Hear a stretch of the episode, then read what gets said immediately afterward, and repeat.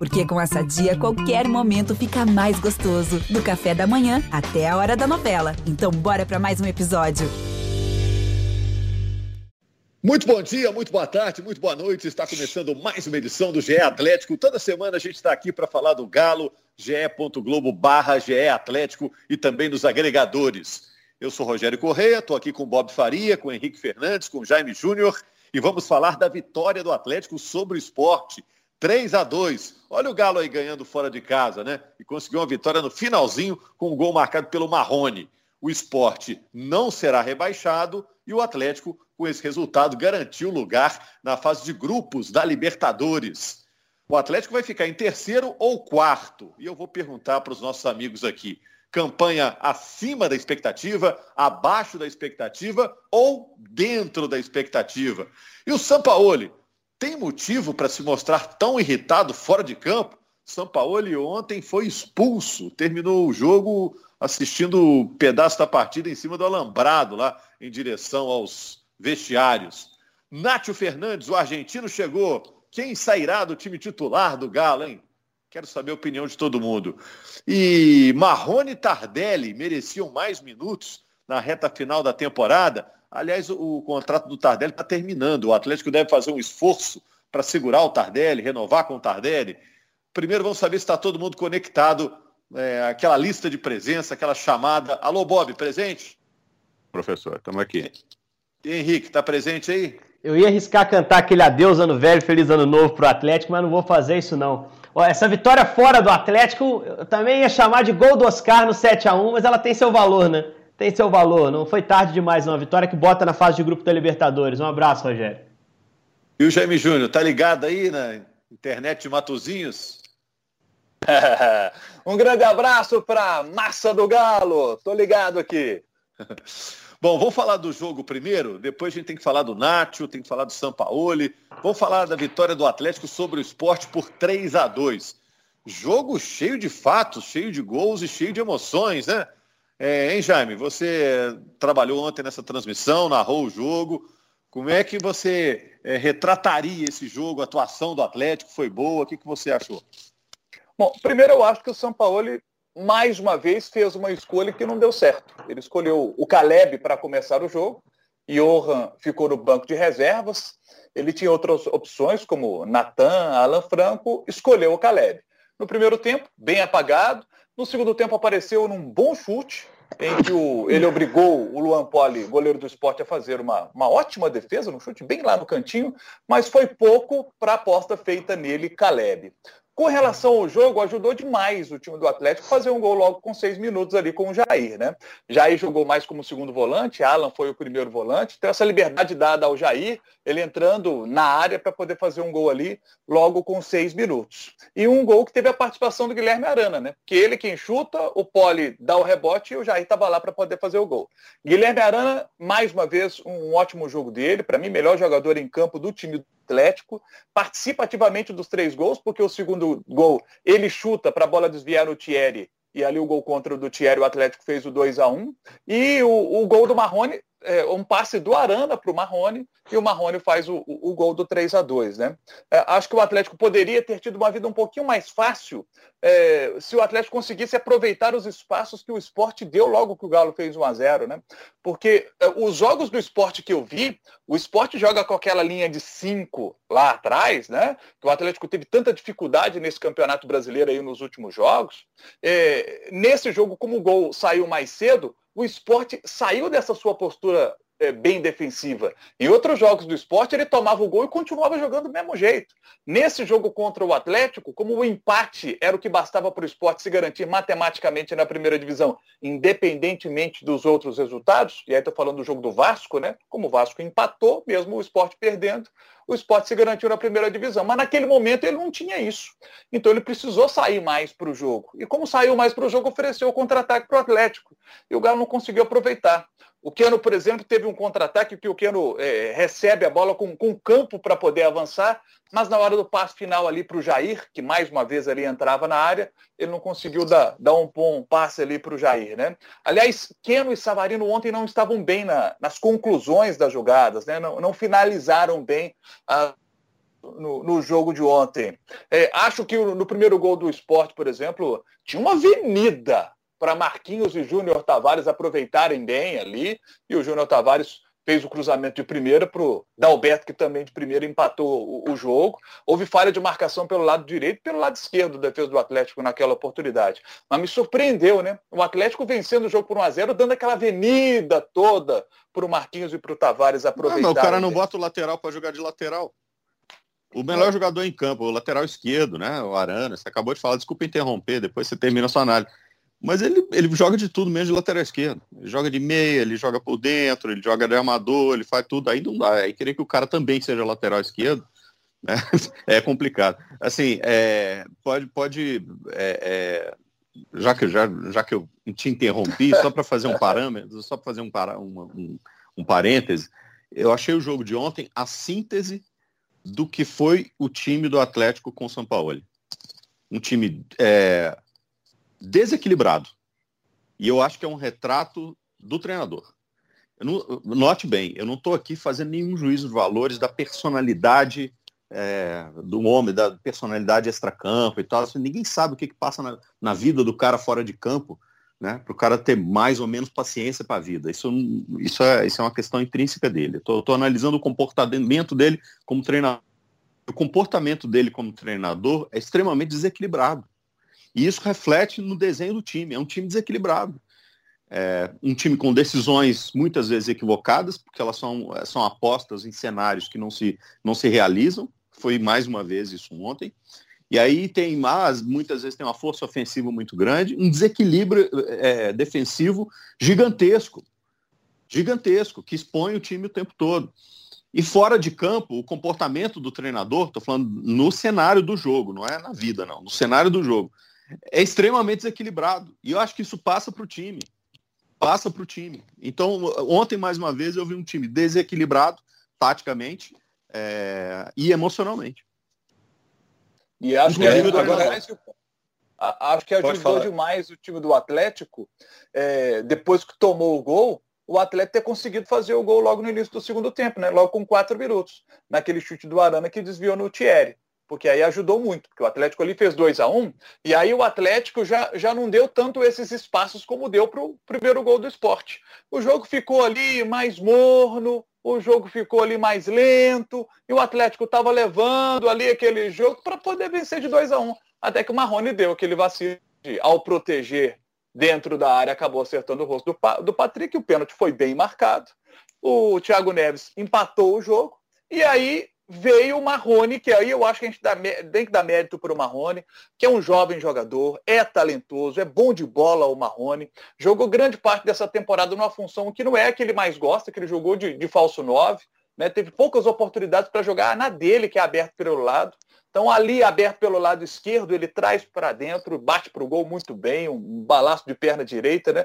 Mostrando personalidade o garoto, né? Porque ele acabou fazendo com que o Galo tomasse o gol de empate, mas ele chama a responsabilidade, traz para dentro, bate para o gol. Então, assim, legal ver isso do Marrone, né? Que seja uma temporada bem melhor para ele em 2021. O gol foi bonito, né? O gol você vê que é um cara que tem qualidade, né? Ele bate na bola, levanta os 2 pés no ar ali, muito bonito. Agora, o Henrique, o Atlético garantiu vaga na fase de grupos da Libertadores. É importante porque a premiação é melhor na fase de grupos. Você não tem aquele risco de ser eliminado em 2 jogos na fase preliminar, né? Não precisa também jogar logo de cara, né? E acabar o brasileiro, já tem jogo para fazer, né? Nessa fase preliminar, que encarar essa, né? Então foi muito bom o Atlético ter garantido lugar na fase de grupos. Fora a premiação, né? Que para quem está em cima ali no brasileiro tem uma premiação melhor. O Atlético pode terminar em 3º ou 4º, mas garantido no G4, né? A campanha foi acima da expectativa, abaixo da expectativa, dentro da expectativa? Fazendo aquela pergunta que eu botei aqui na abertura. Foi uma pergunta extremamente pertinente, porque agora está na hora da gente fazer aquele balanço do trabalho desenvolvido no ano, né? Principalmente o trabalho de Sampaoli, que vai abranger reta final de Mineiro e Brasileiro. Eu acho que está do tamanho certo, Rogério. Menos que isso eu ficaria frustrado e acho que não dá para exigir título de ninguém, principalmente no primeiro ano de trabalho. O time que está caminhando para ser campeão é um time que está no primeiro ano de trabalho de um treinador, mas com um elenco campeão da temporada anterior, que é o Flamengo, né? Acaba que dá um resultado lógico. Antes do campeonato começar, a gente esperava o Flamengo lá e ele tá chegando, tá dependendo só de si. Então acho que você exigir o título no primeiro ano, por mais investimento que tenha tido, é um pouco exigir demais. Acho que é exigir demais. Então acho que está no tamanho certo, vaga na fase de grupos, extremamente importante escapar dessa pré-Libertadores, que pode ter Atlético Nacional cruzando um brasileiro, pode ter São Lourenço cruzando com um brasileiro. Então é importante você escapar dessa possibilidade de eliminação e é extremamente importante você dar tempo para adaptação do Nacho, para adaptação do Hulk. Se tivesse pré-Libertadores, esses caras iam começar a jogar jogos difíceis já. Eles foram contratados para as grandes competições do ano. Com a Libertadores começando para o Atlético só lá no meio de abril, segunda quinzena de abril, você tem março, você tem o início de abril para soltar esses caras no Campeonato Mineiro, né? Se você não quiser levar para o interior, para fazer os jogos em casa no Mineirão, para jogar contra um América, que é um teste melhor, para jogar contra um Cruzeiro, que é um teste melhor, e aí esses caras vão chegar bem na Libertadores, né? Agora, o que a gente não consegue muito bem definir é como eles vão jogar. Uma outra pergunta que você fez na abertura é onde o Nacho pode entrar nesse time. Eu não tenho como te dizer, porque o Atlético vive essa semana uma semana de indefinição, uma semana que não se sabe se o Sampaoli segue ou não segue, e o Sampaoli está se agarrando no contrato para não sair. Agora, o Sampaoli vai mesmo para o Olympique, ele pode sair hoje, se ele pensa no Atlético, né? Porque já está resolvida a situação do Atlético, mas ele não vai sair hoje, porque ele quer fazer o último jogo no Brasileiro, e quer lançar mão de cláusulas contratuais que lhe garantem premiação por classificação no Brasileiro. Então, se ele não joga o último jogo, ele abre espaço para uma discussão legal em relação a isso, né? E ele não vai dar essa brecha. Então, mesmo ele suspenso, inclusive, ele não pode estar no banco na quinta, ele vai poder encaixotar as coisas, se estiver indo mesmo para Marselha. O São Paulo vai esperar acabar o Campeonato Brasileiro para sair. E aí a gente vai começar a ver que Atlético é esse que vai ser construído em 2021 praticamente do zero. Porque o treinador que mais se assemelha ao estilo de jogar, até está no mercado, é o Fernando Diniz, mas não sei se vai ser a escolha do Atlético. Até acredito que não. Então, a gente chega num momento para o Atlético de absoluta indefinição. E é uma pena que aconteça, porque o segundo ano de trabalho de São Paulo tinha tudo para ser melhor que o primeiro, já conhecendo o elenco e com reforços de hierarquia, como ele costuma se referir a jogadores com maior poder de decisão. Agora, ô Bob, só para a gente não perder o fio da meada, daqui a pouco a gente volta a falar do que o Henrique já citou. Então, a campanha foi frustrante, era o que se esperava mesmo, ou foi melhor que a encomenda no Campeonato Brasileiro do Atlético? Eu acho que foi dentro da possibilidade. Houve um momento em que a expectativa podia ser maior, em que o desempenho era maior, mas numa análise mais global, quando você vê que os desequilíbrios que o Atlético teve durante a temporada, e eu me refiro a desequilíbrios dentro de jogos, de perder jogos importantes, de perder pontos importantes, né, por lances que um time que fosse realmente postulante ao título não podia sofrer, no final das contas, chegar ali entre os 4, vaga da Libertadores e tudo mais, eu acho que ficou do tamanho. Se você for analisar em investimento, é claro que esse legado do Flamengo, por exemplo, do ano passado para esse ano, e isso é muito legal que o Henrique disse, quer dizer, o Flamengo está se encaminhando, né, para o título, porque já era um time campeão e tudo mais, e é muito mais... embasado no elenco, no desempenho do time, do que em trabalho de treinador. O trabalho de treinador só fez atrapalhar o Flamengo esse ano. Se deixasse o time jogar, né, talvez não tivesse tido tanto problema, tivesse chegado no final do campeonato até com mais facilidade do que agora. Não digo facilidade, mas com mais espaço do que agora em relação ao outro concorrente. E eu acho que o Atlético fez dentro ele colheu o resultado daquilo que foi. Foi um time competitivo durante algum tempo, mas cometeu erros, erros dentro de campo, erros em jogos, que custaram a ele a possibilidade de ser campeão.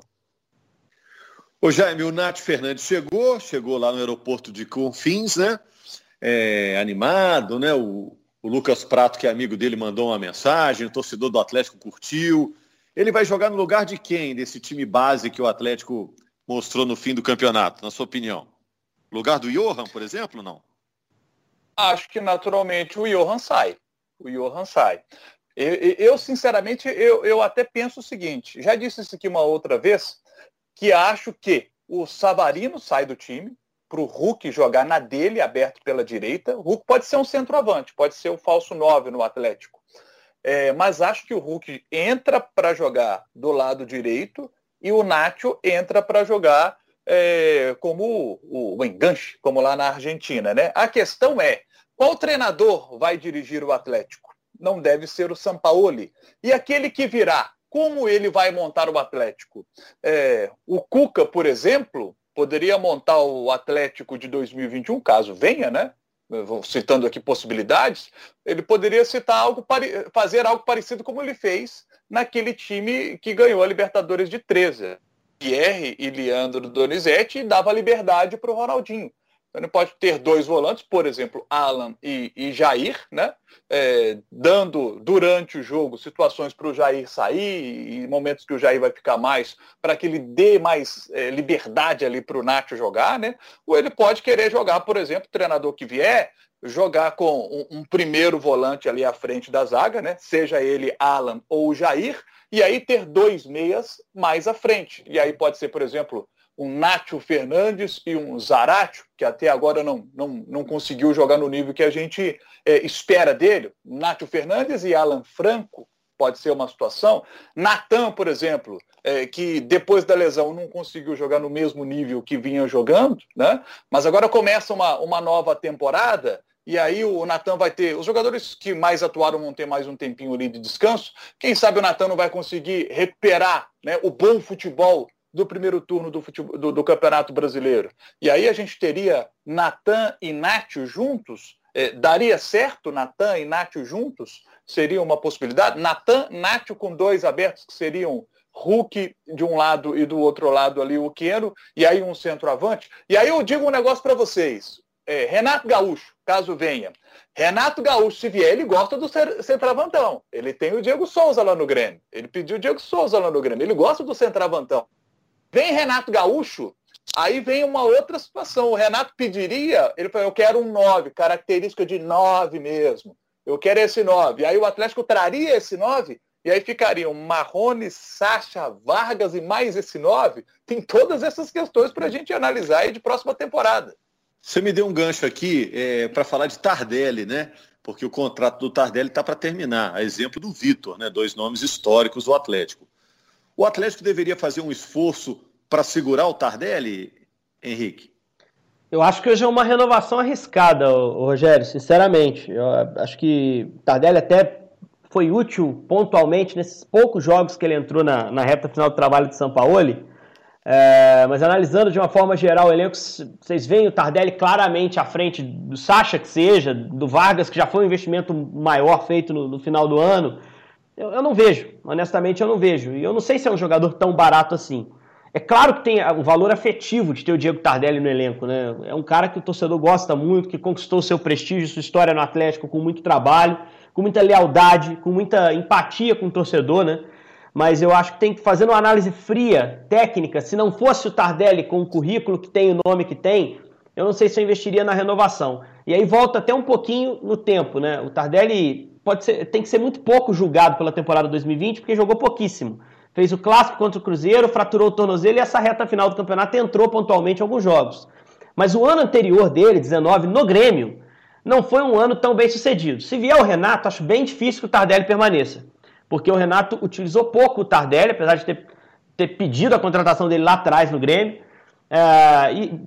E depois não fez questão da permanência dele de 19 para 20. Né? Então, mas eu acho que essa especulação em cima do Renato não é tão sólida assim. Acho que é um nome que agrada ao Atlético e nada mais que isso. Não deve estar negociando com o Atlético porque tem uma final de Copa do Brasil pela frente. Há outros nomes no mercado, como Cuca, como Diniz, e vai passar muito pela avaliação do treinador. Se chega o Cuca, por exemplo, a relação do Cuca com o Tardelli é de sucesso lá atrás, né? Então isso pode pesar também. Mas eu acho que tecnicamente, olhando o elenco, Rogério, é uma renovação delicada de se fazer. Não sei se faria. Ô Bob, quinta-feira o Atlético pega o Palmeiras, jogo no Mineirão. É a despedida do Atlético da temporada 2020-2021, mas a temporada segue. Logo depois já tem jogo aí pelo Campeonato Mineiro, né? que você espera do Atlético nesse jogo contra o Palmeiras para fechar a nossa conta? Se você tiver algo para acrescentar, já é sem Sampaoli, né? Porque o Sampaoli foi expulso, ele já não estará lá. O que você espera do Atlético para fechar esse campeonato?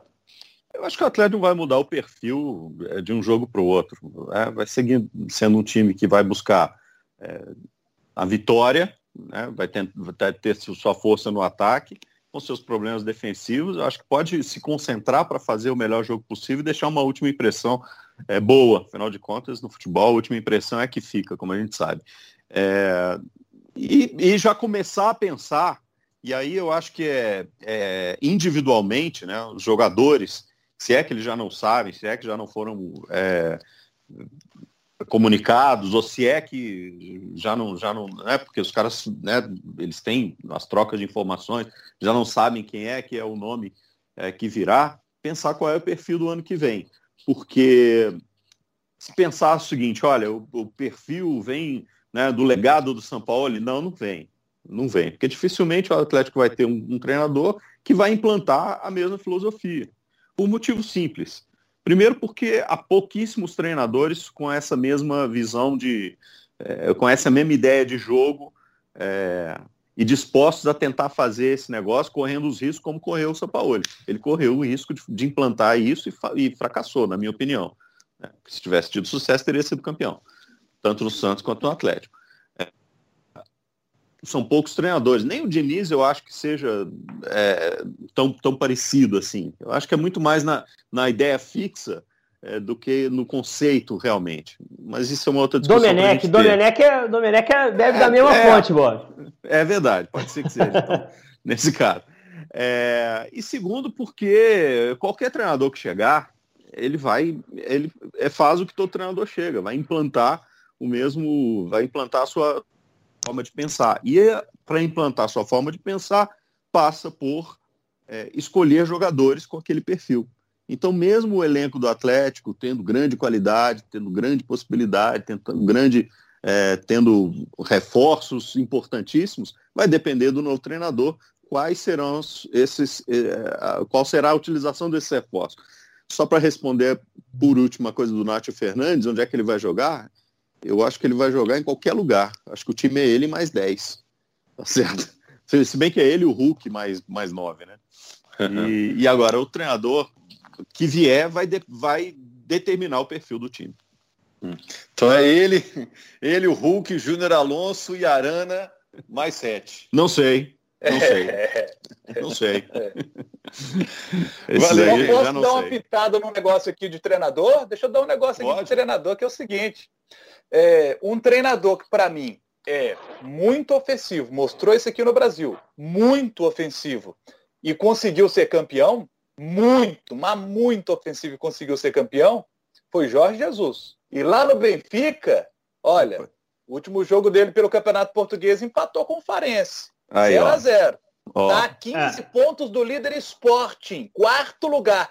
Pior campanha do Benfica desde a temporada 2007-2008. Benfica que joga contra o Arsenal na Europa na próxima quinta. Jogo de ida, empate 1-1. Se cai na Liga Europa também, meu amigo, eu acho que o Jorge Jesus também cai. E aí? Não seria o cara? Lá tem uma questão política por trás, Jaime, porque isso também é especulado no Flamengo, né? Que há quem diga até que o Rogério só fica se for campeão, porque o Jorge Jesus pode pintar no mercado. Só que é mais complexo que isso. O Benfica tem um presidente lá que apostou todas as fichas no Jorge Jesus. Se ele o demite agora na primeira temporada, acho que tem 3 anos de contrato, é meio que um recibo de fracasso nessa escolha. E ele enfrenta hoje já muita oposição política lá dentro do Benfica. É o Luiz Felipe Vieira, um presidente histórico do Benfica, inclusive. Então, assim, eles vão relutar muito em demitir o JJ por lá. E o JJ não tem o perfil de pedir demissão para sair para o mercado. Ele pediu no Flamengo porque ele tinha algo engatilhado no Benfica. Então seria excelente, seria bem legal, né? É um cara que inclusive chegou ao Brasil e uma das primeiras coisas que fez aqui no Brasil foi ver um jogo do Atlético e Flamengo lá na Independência, vocês vão se lembrar, né? Em 2019, um pouco antes de assumir o Flamengo. Se especulava que ele talvez pudesse assumir o Atlético naquela ocasião, né? Ficou no camarote do patrocinador, enfim. Seria interessante, mas eu não animaria tanto o torcedor não, porque existe essa questão política por trás da questão do Jorge Jesus. O título português já era e a Liga Europa está complicada, mas acho que mesmo com essas duas quedas é possível que ele emplaque uma segunda temporada lá. Valeu, gente. Sexta-feira estamos de volta aí com mais uma edição do GE Atlético, né? Após o jogo contra o Palmeiras. O Atlético pega o RT no domingo, já pelo Campeonato Mineiro, estreia no Campeonato Mineiro. E é importante ressaltar, o Sampaoli não confirmou que sai e a diretoria do Atlético também não confirmou que o Sampaoli sai. Então vamos aguardar. Essa semana será quentíssima no noticiário do Galo. Valeu, Bob, valeu, Jaime, valeu, Henrique. Valeu. Obrigado a você, torcedor do Galo, nação do Galo, que está acompanhando aí mais uma edição do GE Atlético. A massa do Galo está curtindo essa temporada que vem aí, porque o Atlético está se reforçando. Cada semana desembarca aí um peixe graúdo no aeroporto, né? Grande abraço a todos.